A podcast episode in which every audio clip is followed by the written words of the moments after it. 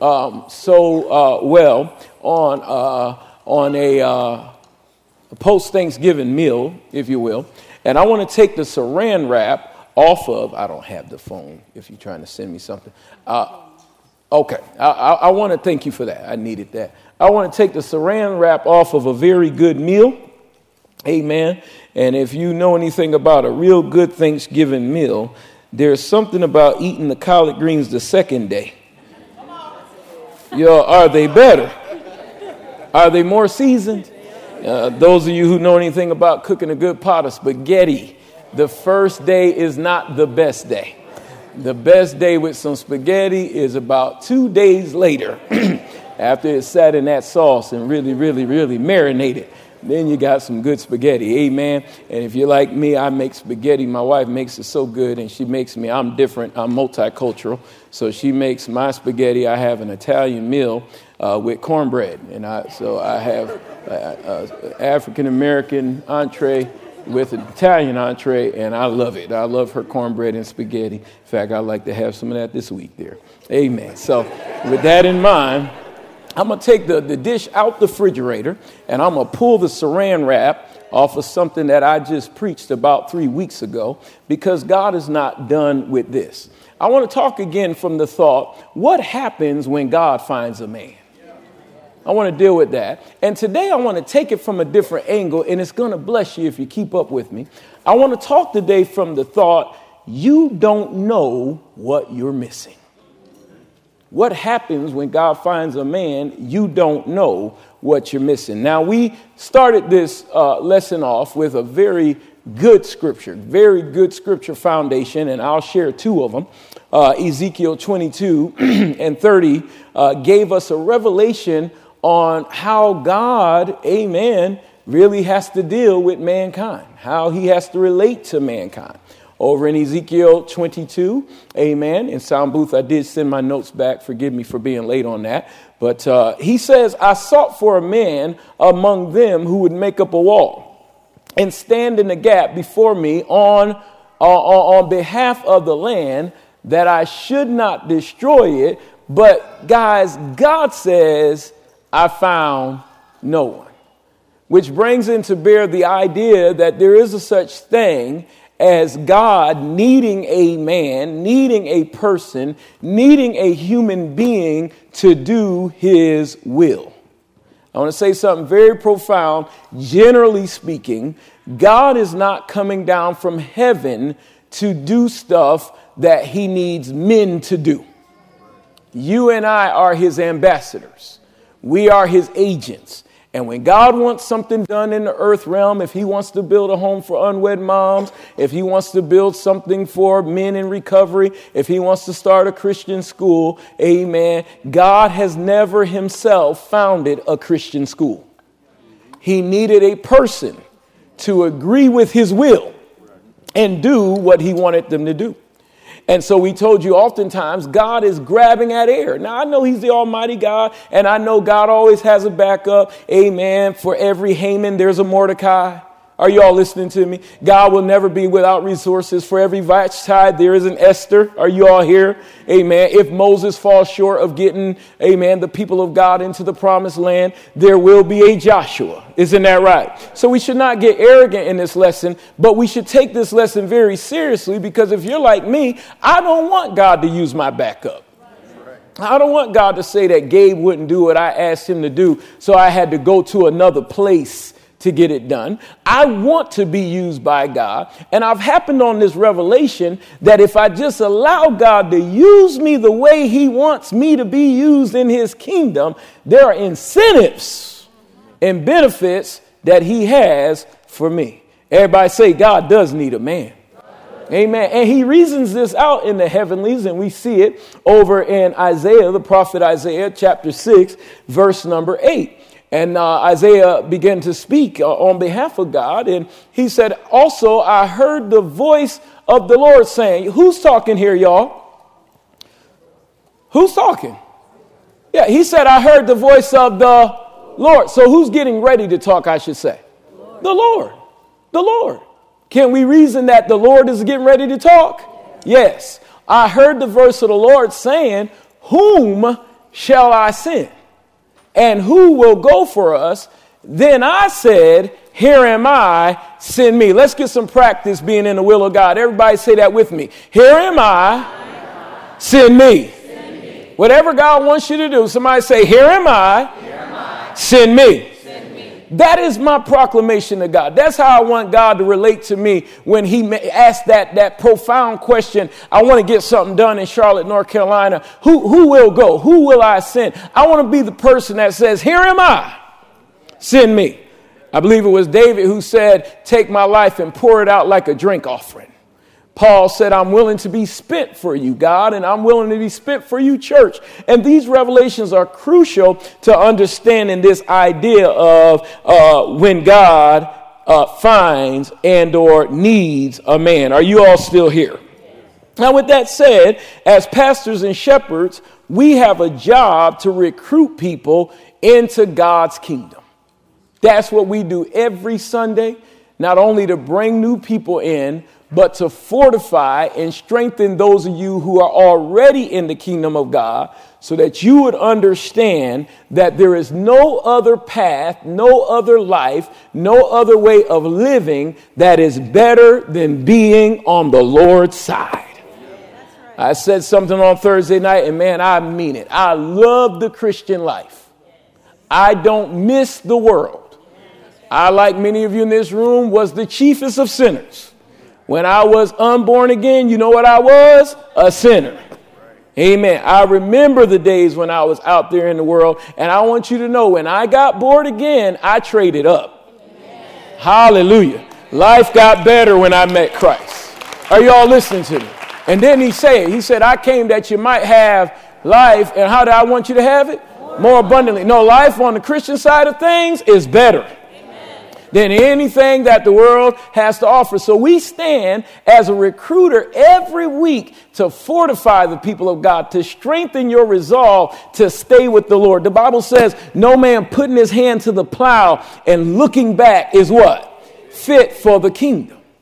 And if that's going to occur, if that's going to happen, if we're going to aptly recruit you into the kingdom of God, I believe we got to start dealing with the heart of man dealing with your real motives for following God. You can't follow God because life is fair weathered. You can't follow God just because everything is going well. Amen. We can no longer, the Bible says in the last days, they would be lovers of pleasure more than lovers of God. What if it cost you your life? Would you still love Jesus? I didn't get a lot of amens on that. What if it cost you your reputation with friends? Would you still love Jesus? What if everybody else takes, amen, a false uh, path, a liberal path, and, and, and starts going in a totally different direction in your bloodline? Would you still be devoted to Jesus? Would you stay with him? And I believe God gave me an assignment today to, yes, when you find a man, there are incentives, and we're going to review those again. But first things first, lay a foundation that the people of God must love him with all their soul, with all their strength, with all their mind, and with everything that's within them for the right reasons. I'm going to buy an amen before this service is up. Can I show it to you? Amen. The Bible says it uh, so well, uh, I believe, over in uh, the book of, if you will, Second Corinthians. And we can look there and we're going to look at a couple of scriptures. I told you we are recruiters.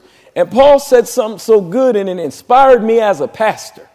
He said, Knowing therefore the terror of the Lord, we persuade men. Second Corinthians 5 and 11. Knowing the terror of the Lord, what do we do? We persuade men. You know what apostles and pastors are doing every week if they're doing their job? Persuading you to stay with the Lord. If I invited you to church this week and I see some friends I invited to church that actually came, I'm so appreciative of that. And thank you for coming. Because you know what my job was? To persuade somebody to realize that the wages of sin is death. But the gift of God is what?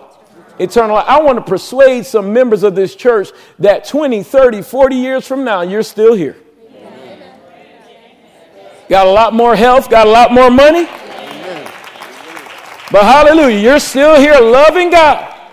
Isn't that right? And that's what Paul said. He said, he said, we persuade men. We persuade you not to let depression wipe you out. We persuade you in your marriages to stick with your spouses if you can. Is that right? We persuade our young people to grow up in the fear and admonition of the Lord. We persuade us to not go the way of the world, but to be separate from this world. And that's what Paul said. But, Pastor, what's this business of the heart? What's this business, amen, of, of dealing with people to fall in love with God for all the right reasons? I love this. I've been meditating this this week, and it has blessed me immensely. Man, I thank God for all his blessings. I know they're not going to stop coming because I obey God, and He said, No good thing will I withhold from them that walk upright before me. But I'm telling you, if my life ever came to a place to where there were no goods, there were no services coming from the Lord, and it won't, I would still love God with all my heart, all my soul, and all my mind. All I'm trying to teach you today is God, you can depend on me. That's what I'm trying to get down into the people of God today. That you are with God no matter what. Are you all still here? And look at it in verse number 15 of the same text. And man, this just comes on like lightning for me today. Second Corinthians 5 and 15. Then we're going to get into this concept of you don't know what you're missing. How many are not going to miss out on another thing God has for you? The Bible says it so well. He said, and he died for us all I thought somebody would shout right there. I said, The Bible said he died for us all. But this is so good. He died for us all that those who live should no longer live for themselves. God, this is good. I said, He died that those of us who now live in Him should no longer live for ourselves. Is that good, Autry? I don't live for myself. Man, if you signed up and worked for one of these great uh, uh, Fortune 500 companies out there, amen, and you were privileged to be uh, AVP, EVP, or something like that, you, you would have certain benefits. You, you, you're part of a C suite. Man, you know, you, are going to fly first class. You're going to stay in the JW every time you go somewhere. You, you're just going you, you're gonna, you got an, an Amex card that you take with you, and, and you're going to eat at the finest steakhouses. Uh, in the land, amen, because of the nature of the company you work for and because you do client facing, they want you to entertain on a certain echelon. They want they don't want you taking their contracts out to any old ranky dank place. Are you all still here? They want you to take them out to the best. But now stay with the example. But while it has incentives, while it has bonus checks, while you have a company card and car, that is not the reason why they hired you. I'm going to get some help in a minute. They really did not hire you for your benefit. Benefits came with the position to sustain you. They hired you for God is the same way. God put you on his team. I don't have any problem. Get the finest or whatever you enjoy and all have at it. But I put you on my team that you should no longer live for yourself, but for him who died for them and rose again. You are my ambassador. You are in this world to help change a dying world by doing your assignment. Boy, this is a rich word. Hallelujah. Get the finest of all vehicles if that's what you enjoy. He gave you 1 Timothy 6 17, all things to enjoy. But stick with this revelation. He who died for all, that those who live should no longer what? You're not living for yourself. You're not in this world just to float your boat. You are not here just for your own redemption. Your redemption not only for eternity, but I'm talking about redemption from lack. Bible says when you've been converted, you are to what? Come on, finish it for me. Strengthen your brother. That offering exhortation I did a few minutes ago, you know what that should do for some people in this room? Strengthen what? My brethren that might be in lack but then heard about kingdom offerings and how those things work. And they get in that system, and you see them a year from now, and they'll be doing a whole lot better. Are y'all with me? It's not just about me. Are y'all getting this? And I know this don't make you hang from the chandeliers, but if you're going to be used by God, if you're going to be the man that God finds, before we get to all the incentives and the benefits, let's camp out just for a second at this thing called godly motives the reason why I want God to find me. God, I want you to use me in whatever I do for your benefit, for your purposes. I'm telling you, you go get the finest of all jobs out there. They're going to load you up with a 401k. You'll have a whatever other plan out there. You'll have critical illness insurance. You'll have, you'll have all these things so that they can fix you and get you back to work.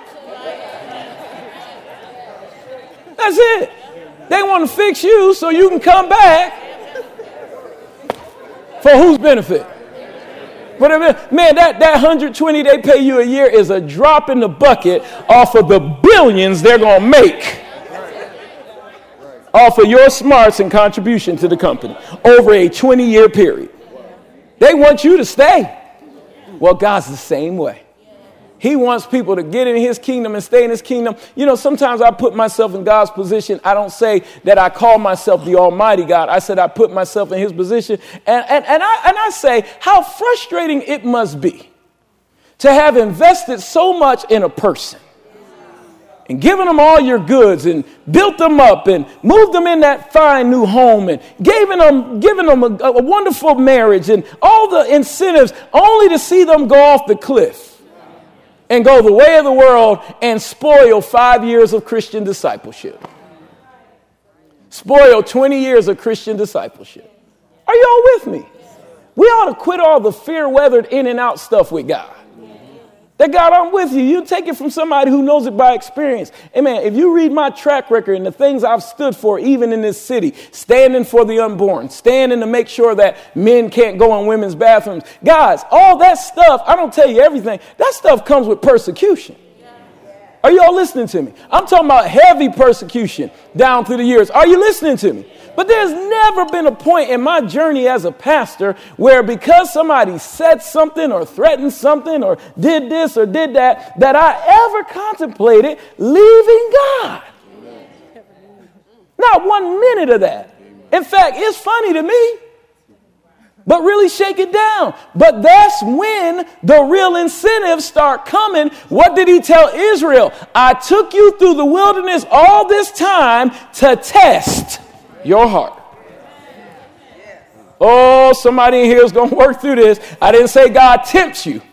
He doesn't tempt any man, but he will allow you to be in a wilderness so that you and he can know what you're really made out of and now I can trust you. Come on, Abraham, take your only son up there and slaughter him. And right before he's getting ready come through his heart, amen, God stays his hand. And what's the next thing that God says out of the heavenlies? Read your Bible. He says, Now I know.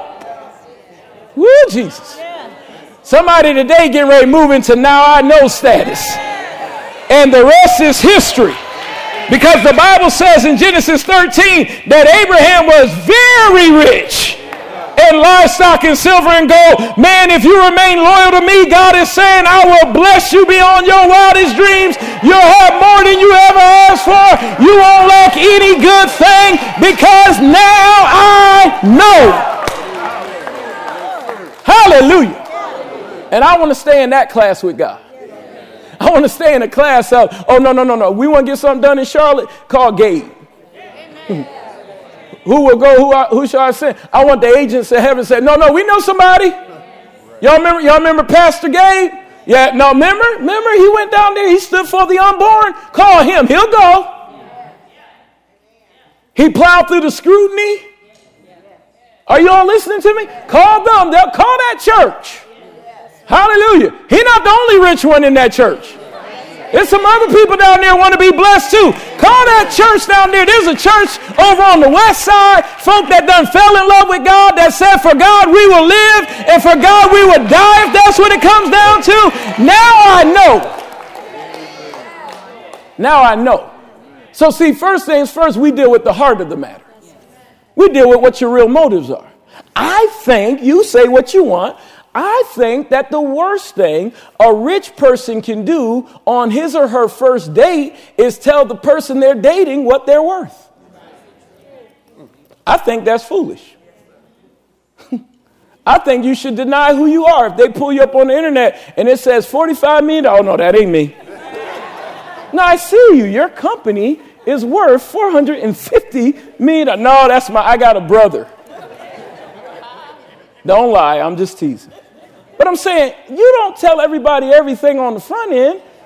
You need to know why they want to connect with you. God is the, shoo, good God Almighty. I looked to find a man, but couldn't find anybody to do what? To stand in the gap. If you really mean it, come on, somebody say, but God, you can depend on me. See, if we're going to get people really blessed and being used by God, ultimately, we've got to get folk back to the primary reason why you were created. I mean, really, this is going to bless you real good. You were not primarily created to buy a yacht. That's a fringe benefit if you ever get there. But that is not why God primarily created you. Let's put some logic on that. He didn't need to send you down here if he was going to do that, all the good stuff is in heaven already. You are created down here and you can have his kingdom to come, his will be done on earth. You are going to have money. You are going to have the best. But man, you was created to come down here and get God's mission done. That's what God wants. Are y'all listening to me? So, can we get back to the whole duty of man? There are two things that God told us is our whole duty. And that's over in Ecclesiastes chapter 12 and verse number 13. And then we're going to get to this business of, a man, you don't know what you're missing. I want to tell you about a young man called the rich young ruler. The Bible said, Let us hear the what of the whole matter. What is the, what is the context of this scripture? At the end of the day you hear me say that a lot on my shorts. When we wrap it all up, fundamentally, at the end of the day, the bottom line is this God, what is the whole duty of the man? The whole conclusion of the matter, let's hear it. The whole matter is two things. Number one, fear God. And number two, keep his commandments, for this is man's all. King James Version says, this is the whole duty of a man. Is that good, y'all? Every day of my life, I ought to make all of my decisions not off of trembling on who God is, but based off of reverencing who God is.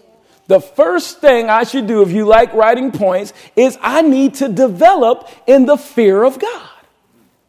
I mean, that is so important. That, Lord, I, I'm not going to miss you. Come on. We talking about you don't even know what you're missing, right? I'm not going to miss you because I'm going to be careful with my life.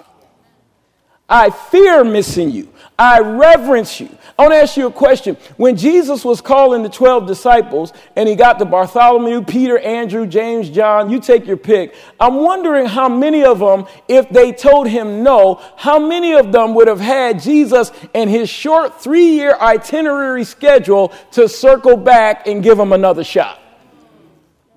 I'm getting ready to show you an example of the fact that we know that the initial 12 only got one shot. And I'm saying when God propositions you or I to do something, do we face it with that disposition that, Lord, you know what? Uh, I, I'm not going to think and pray on this 10 more weeks. If you are calling me to do this, I fear you enough, I respect you enough, I reverence you enough to say, like Isaiah in Isaiah 6 and 8, back to our text, Here am I, send me. Come on, class. Here am I, send me. And that means a lot. It's real easy to say that until you have a moment where you got to walk that. Come on. Back in 2019, everybody loved Freddie Hammond's song. In 2018, 2017, Jesus be a fence. That was a great song, wasn't it? Jesus be a fence. they was killing it. They was rocking it, weren't they? Right? And then when a little bug came by the name of COVID, they started doing those concerts online.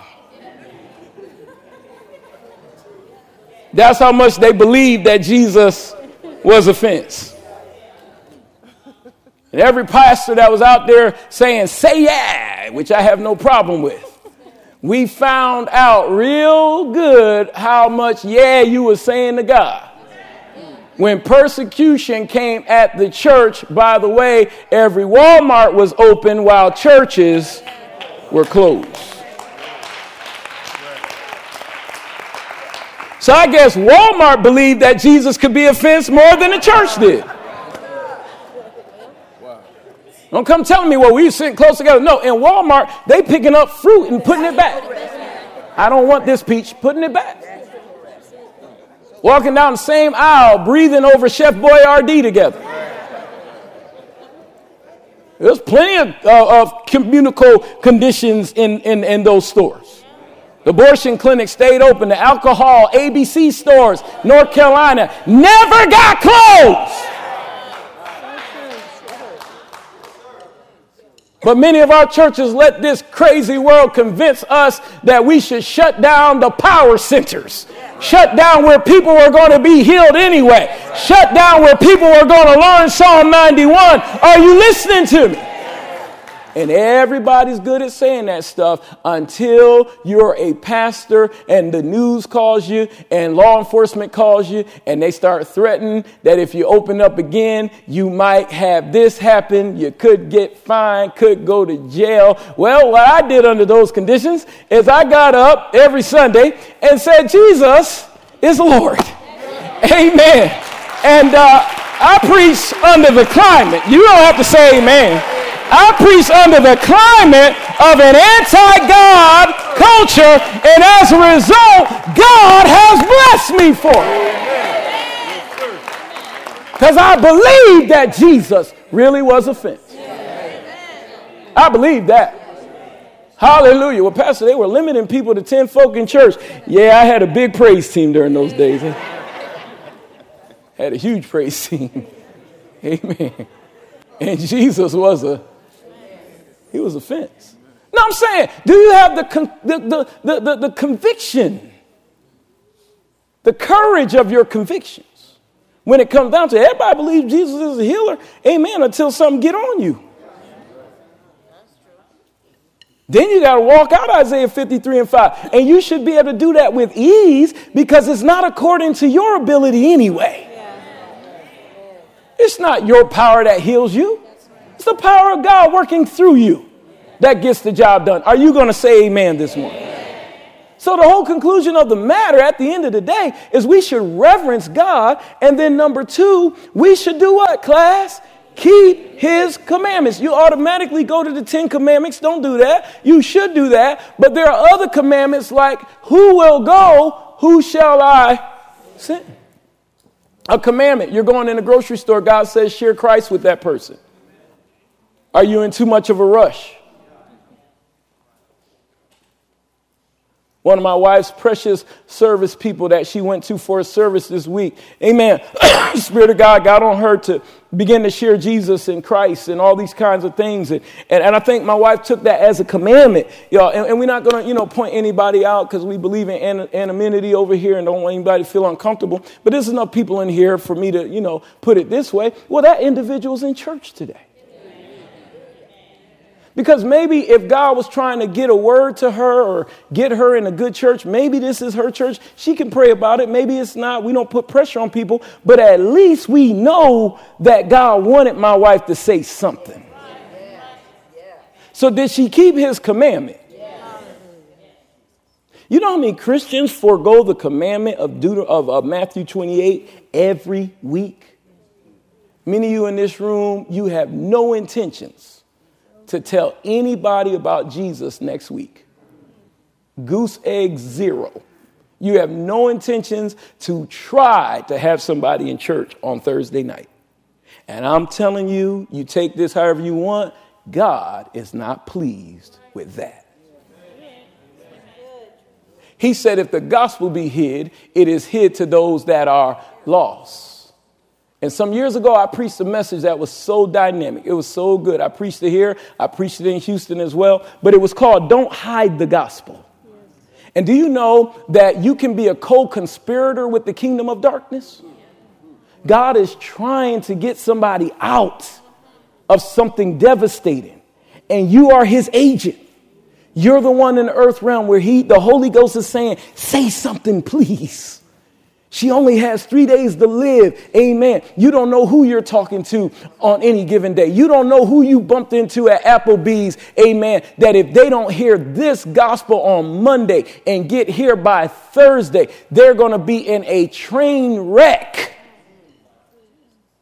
by Friday. Do you know some people, one more encounter with their abusive boyfriend means death? Uh oh. See, now you're starting to get my point on how it's not always about your new car. But if you get them out, if you if you get them to church in time, if you if you can get them to the kingdom of God in time, maybe they'll hear a message like this and they'll make a decision to not go back. Maybe they'll get born again right in the nick of time. I don't mean no harm, y'all, but we've had people come to this ministry. Some of you know the stories, amen, who God called out of the audience, brought down here at the altar, and I'm saying within 30 days they were dead. That is true stories, plural. What was God trying to do? Get them out of something. And in many cases, they came one time and didn't come back. And then we heard about it. Was God trying to find a, a man? The day that you hear my voice, what are you to do? Harden not your heart because you don't know what you're missing goes in two different directions. When you join with God, you miss danger seen and unseen. Uh oh. When you don't join with God, there are benefits and pleasures that you miss out on that you would have had, but because you forego the relationship with God, you can't have. Because Satan is the accuser of the brethren, and he's going to find reason to bring accusation against you so that God can't bless you the way that he wants to.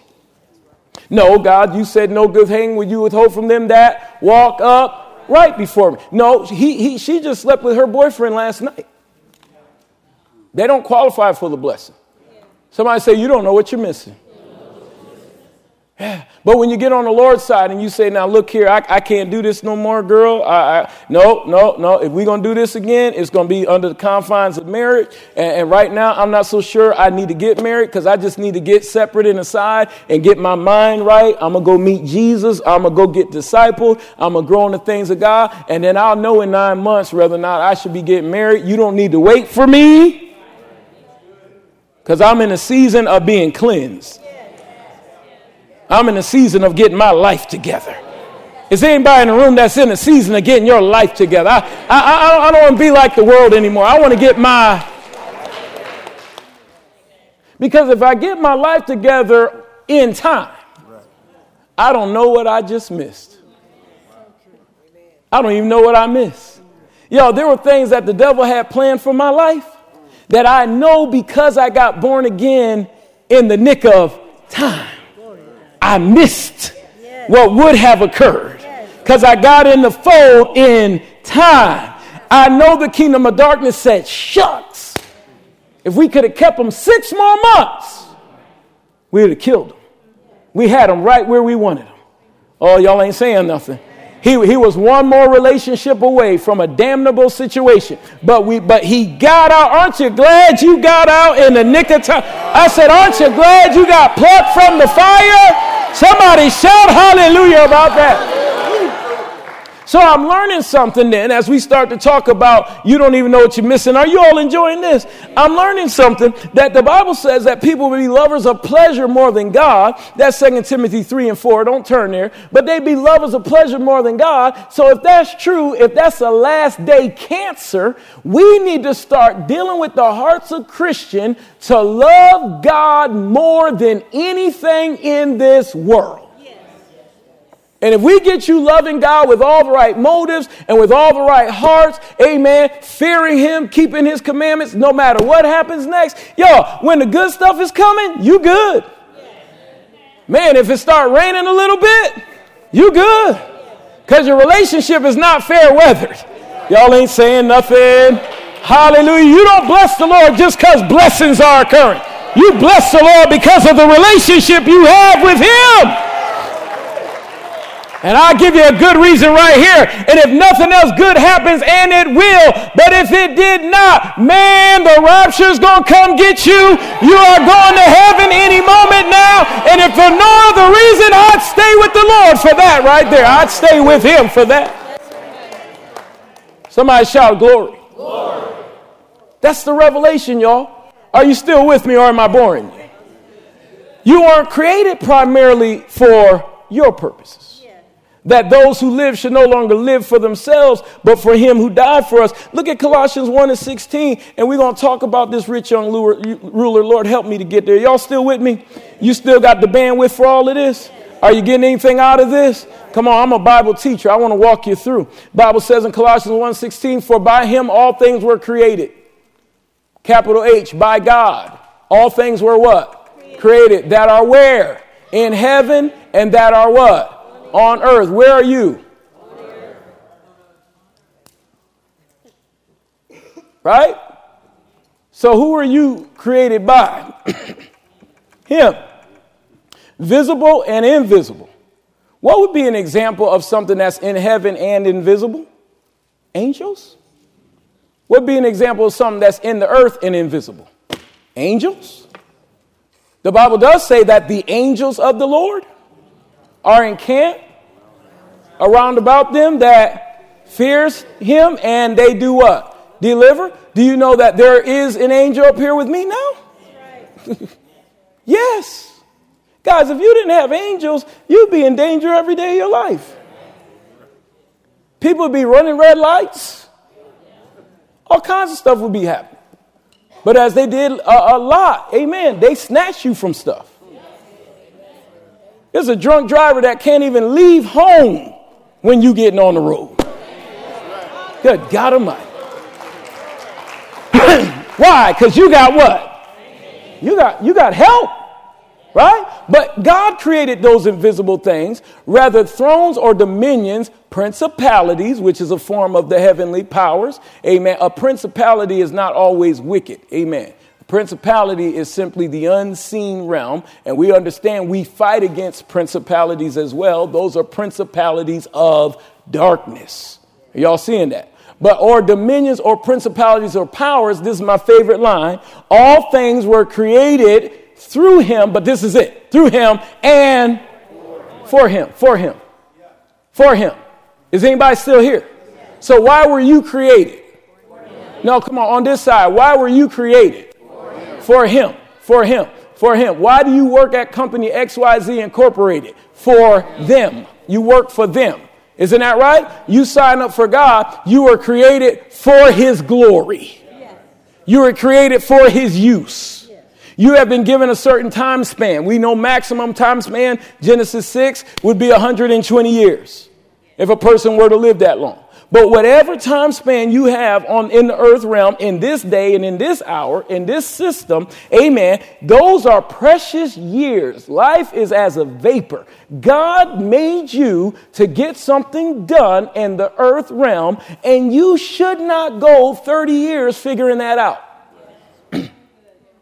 because your life is meaningful and God needs a few good men. Did I tell you I'm being a recruiter? He needs a few good men to sign up for his army. What happens when God finds a man? So ultimately, this is really important because if we get in thankfulness, thankfulness is the motivation for being used by God. If you keep yourself in appreciation, you will be apt to obey him. Keep yourself in appreciation for being on the team. You will be apt to what? Obey him. Now let's look at this sovereignty of God concept. First Chronicles 29 and 14 and teach it right. But who am I? Everybody say appreciation. Excuse me. Who am I and who are my people? This is King David. That we should even be able to offer so willingly as this. This is how you ought to look at your life. For God, everything that I am, every material good that I have, all things come from you. It all started with you. It's your money. Y'all ain't gonna get with me. Is this okay? Is this okay, class? All things come from you and God, when I give, yes, my money, but right now I'm talking about your life. When I give my life up, amen, of your own we have given you. Whoever wrote that song, uh, It's Your Breath in Our Lungs, and we pour out our praise. Y'all, they was on to something. You are only breathing in the oxygen in the air that God has provided. Y'all ain't saying nothing put you in the wrong atmosphere, you won't last two minutes. Are you listening to me? So when I give the Lord my life, and it wasn't specific in scripture, let everything that hath breath. Now, praising the Lord is not just hallelujah on Sunday morning. Praising the Lord is, Lord, take my life and do something with it. Use me for your glory. Praise you on Monday by telling 18 people about you. I'll praise you on Tuesday by helping somebody through depression. I'll praise you on Wednesday when I fast and pray and dedicate myself to you because you might want to get a word to somebody and they might not be spiritual enough to hear it. But you can get it to them through me. I hope I'm doing okay this morning. Are you enjoying the leftovers? And see what I like about good leftovers, you know, when you take that turkey out and it's good in season, sometimes you do put some new sauce on it. I'm, I'm just putting some 57 on this today. This, this, this, this going to really make the meal come alive. Is that okay? So, what, what about this, this concept then uh, of the benefits? If you're writing, joining God's team ultimately leads to two things. It leads, as we taught a week ago, two weeks ago, to number one, temporal rewards. We'll flash that list at the end. And then it leads, number two, to eternal heavenly rewards. Temporal rewards and what?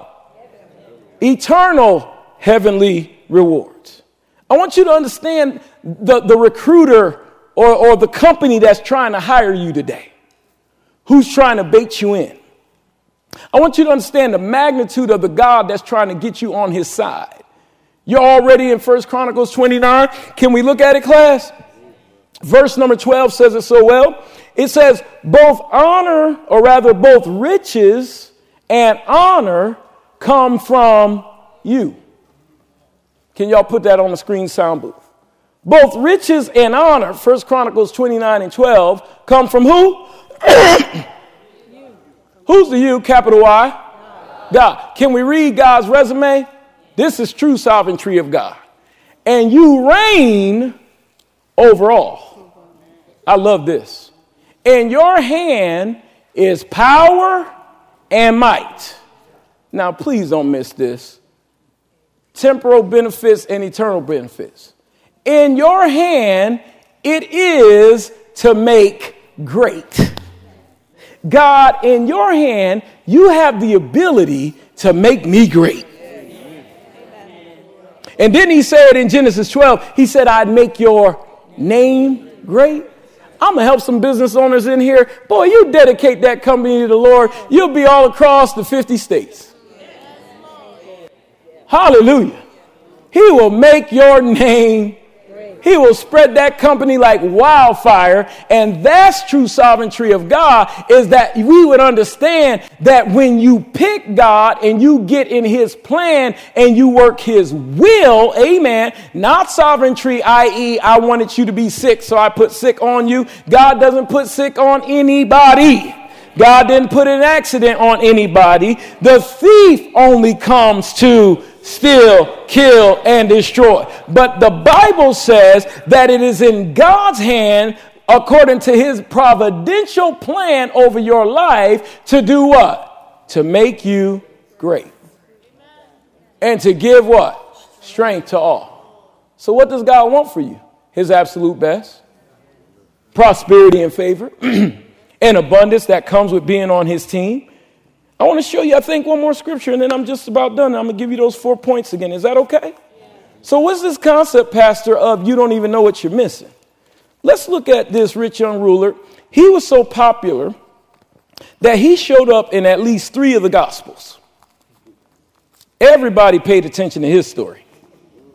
And I want to look at it through Matthew's lens today. Let, us go to Matthew 19, 21 through 22. And I think this is going to be it. I think. Then we're going to look at 28. But Matthew 19, 21.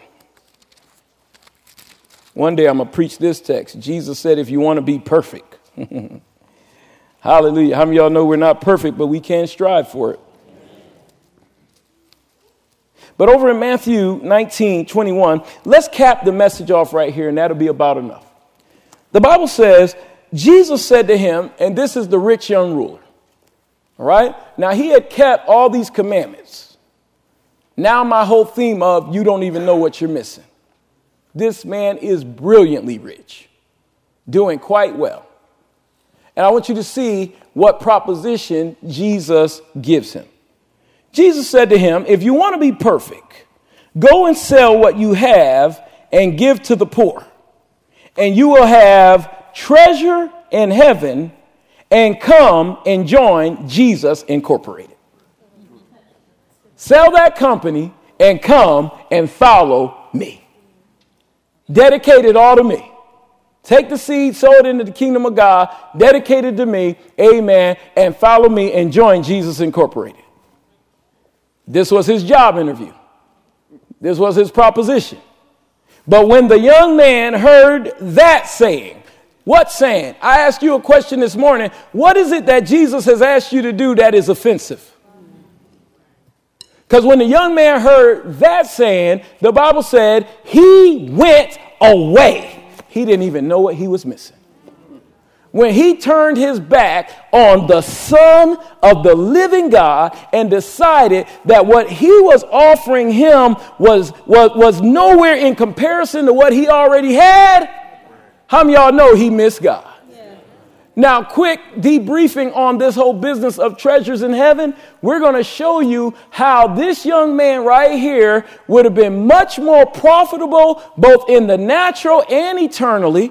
Let's deal with the natural first because when he sold, when he gave to the poor and followed Jesus, amen, Paul said, Not that I desire a gift but I desire that increase will abound to your what?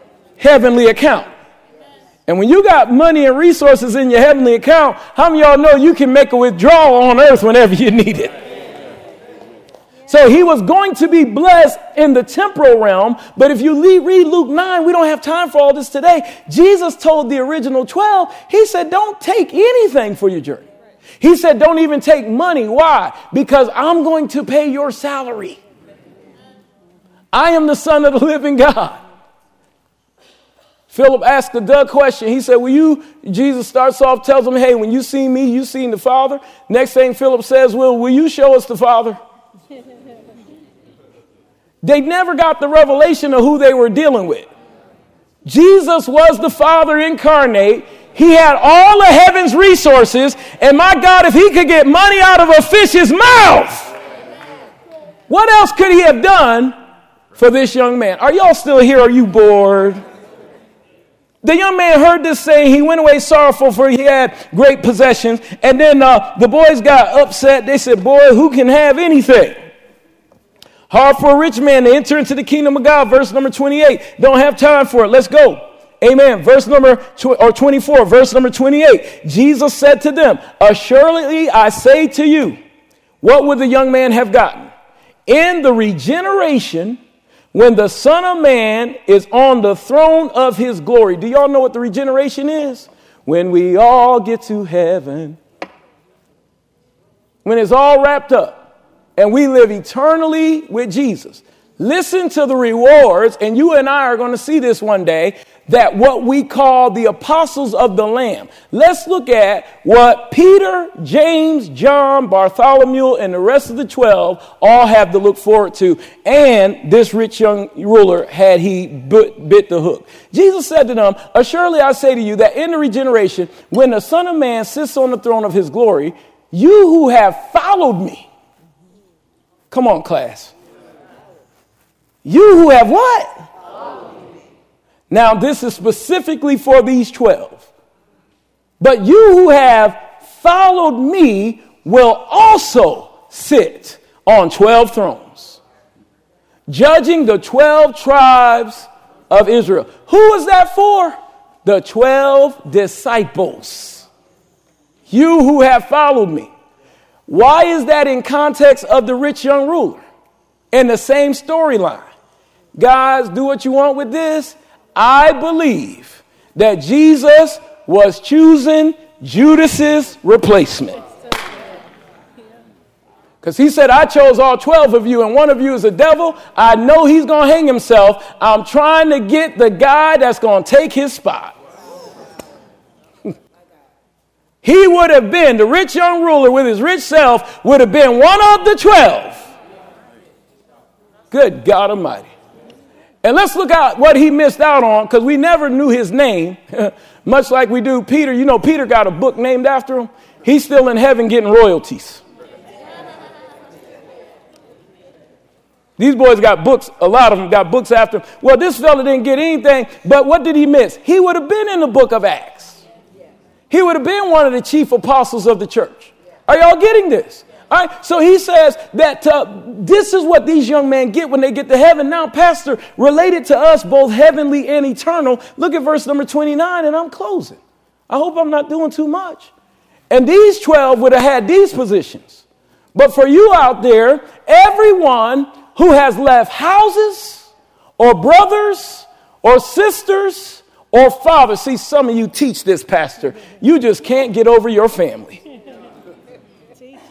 Oh, God. Oh, speaking of COVID, when everybody who was spirit filled was still gathering and your family scrutinized you, you just had to please mama. It's quiet. It's quiet.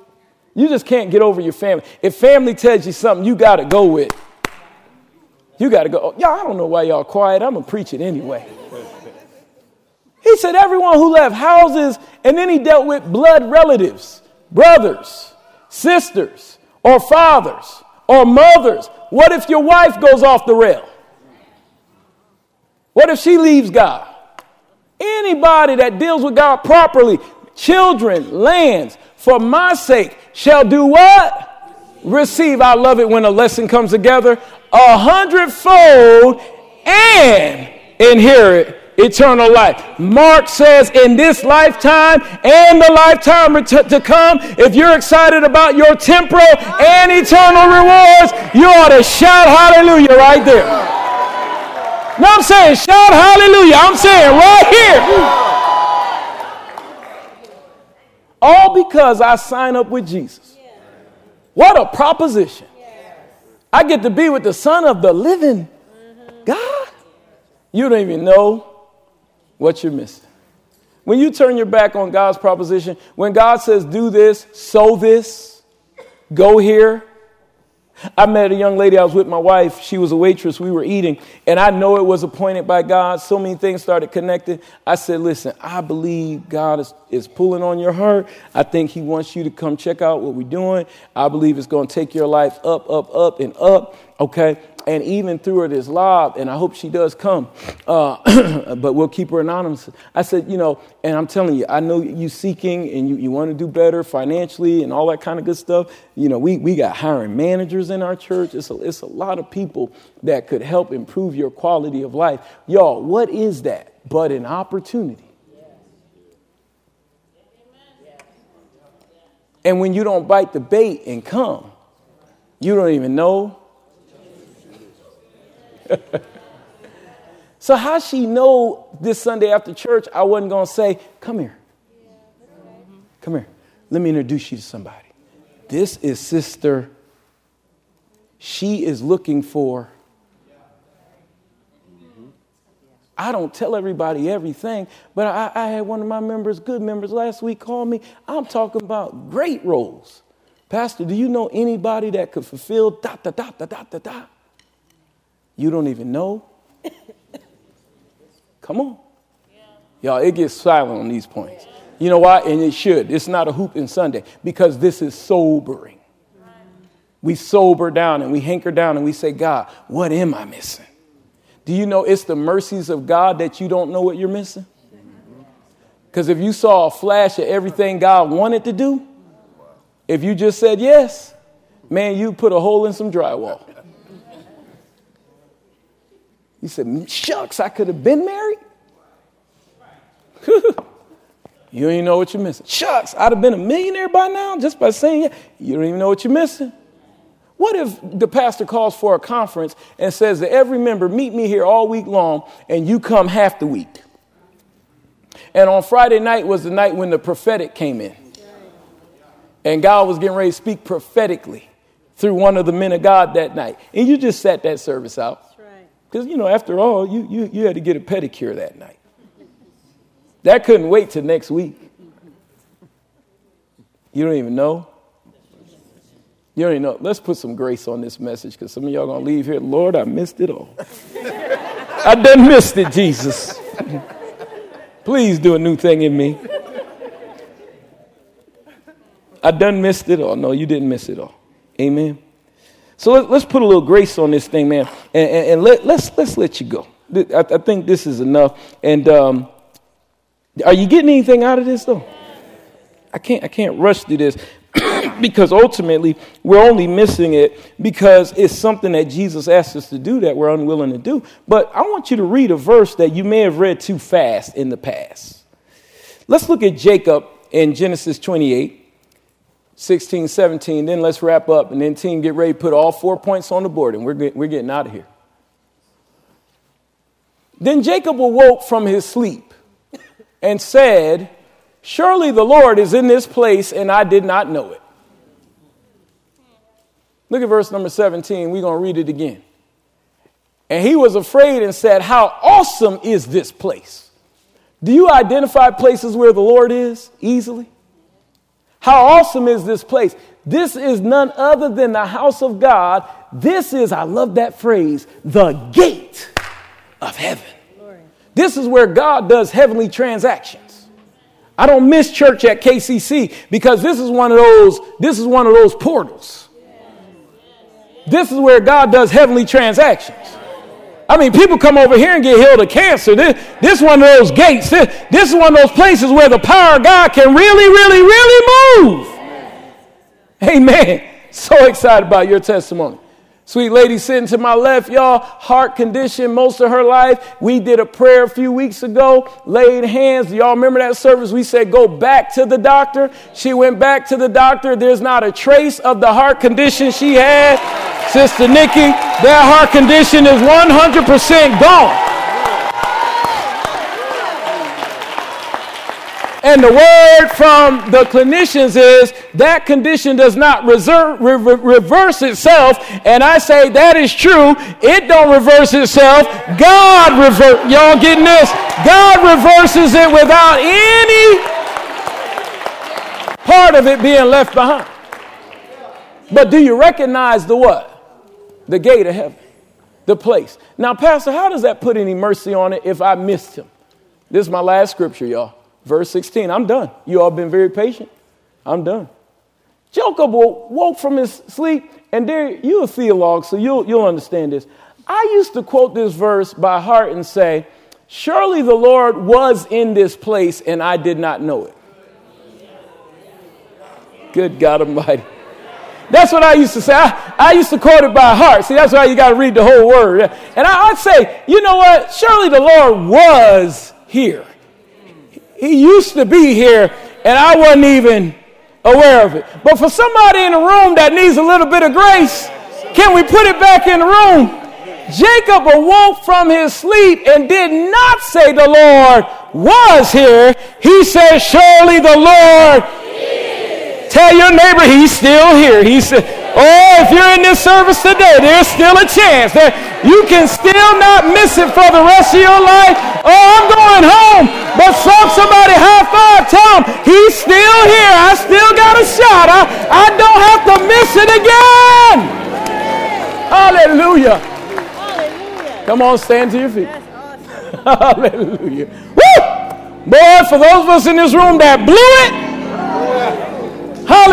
Aren't you glad you got a blank canvas? I'm saying you were in the wrong relationship, but aren't you glad you got a blank canvas? Look at somebody say, The Lord's still here. He's still here. I'm done. No, tell them he's still here. And if they don't get excited about it, let them sit there, find somebody who needs a little grace, and tell them the Lord is still here. Hey, yeah, yeah. Hallelujah. That's enough. Pastor, you don't know what I blew the first 20 years of my life. I know what the grace of God can do. You don't know how I messed it up in college. I know that God is here after college. Hallelujah. You don't know how much money I ran through. Oh, baby, don't get lost on money. Hallelujah. The earth is the Lord and the fullness thereof. He'll quadruple that. He'll give you all that back and then some. Because the Lord is still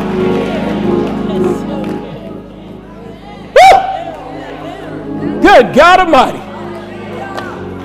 Micah said, Though I fall, I shall arise. Oh, hallelujah. Glory to God. Because the Lord is. hallelujah. Woo! Hallelujah. If that don't bless nobody else, I declare it blesses me. Father, for anything I might have missed in my life, Lord, I call it all back in in the name of Jesus. Because, God, I believe I received that you're still here and you want me to have it. Any instruction you've been trying to get to me, you want me to know about it. Help me to not miss it. Lord, you're still here, and I want to discern your presence now. In Jesus' name, amen. We're getting ready to go down from this place, amen. But if you're here and you don't know Jesus, come on down.